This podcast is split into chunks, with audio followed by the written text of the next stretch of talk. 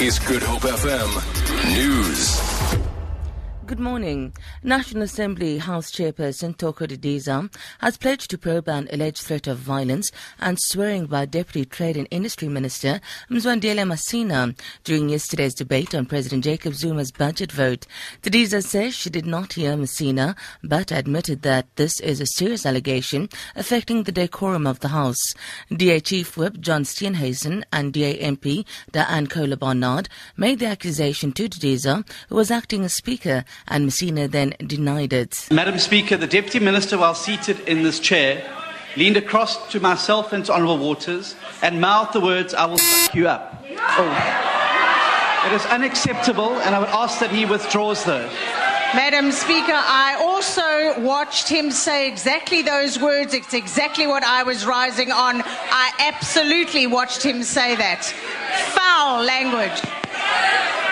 I didn't, say, I didn't say it. I must continue. Order. Western Cape Community Safety Minister Dan Plato has called on Police Commissioner Riah Phiyega to clarify how many police officials have left the service annually in the province. This follows recent media reports that the police have lost over 7,000 members during the last financial year. Plato says the figures are needed to ensure that services are delivered. 85% of the police stations in the Western Cape is under-resourced. Now, with massive exiting of manpower in the Western Cape, uh, the situation might uh, look very, very bleak. What we are saying, the Western Cape Police Service has a shortage of 1,012 members. We want to know the rectification regarding that and how soon it's going to happen. Robert McBride has been granted leave to appeal against his suspension as Executive Director of the Independent Police Investigation Directorate. The High Court in Pretoria will hear his case towards the end of August.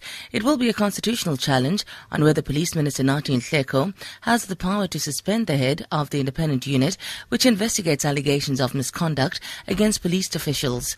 McBride was suspended following a Sunday Times report on the alleged illegal rendition of five Zimbabwean by the Hawks. McBride was appointed to head the police watchdog in March 2014 and suspended this March. Torrential rain has killed at least eight people in the U.S. state of Texas and Oklahoma, including two in Houston. Flooding in the fourth most populous American city has turned streets into rivers and led to about a thousand calls for help. Numerous people are missing in Texas and other southeastern states after floods and tornadoes battered them over the past weekend.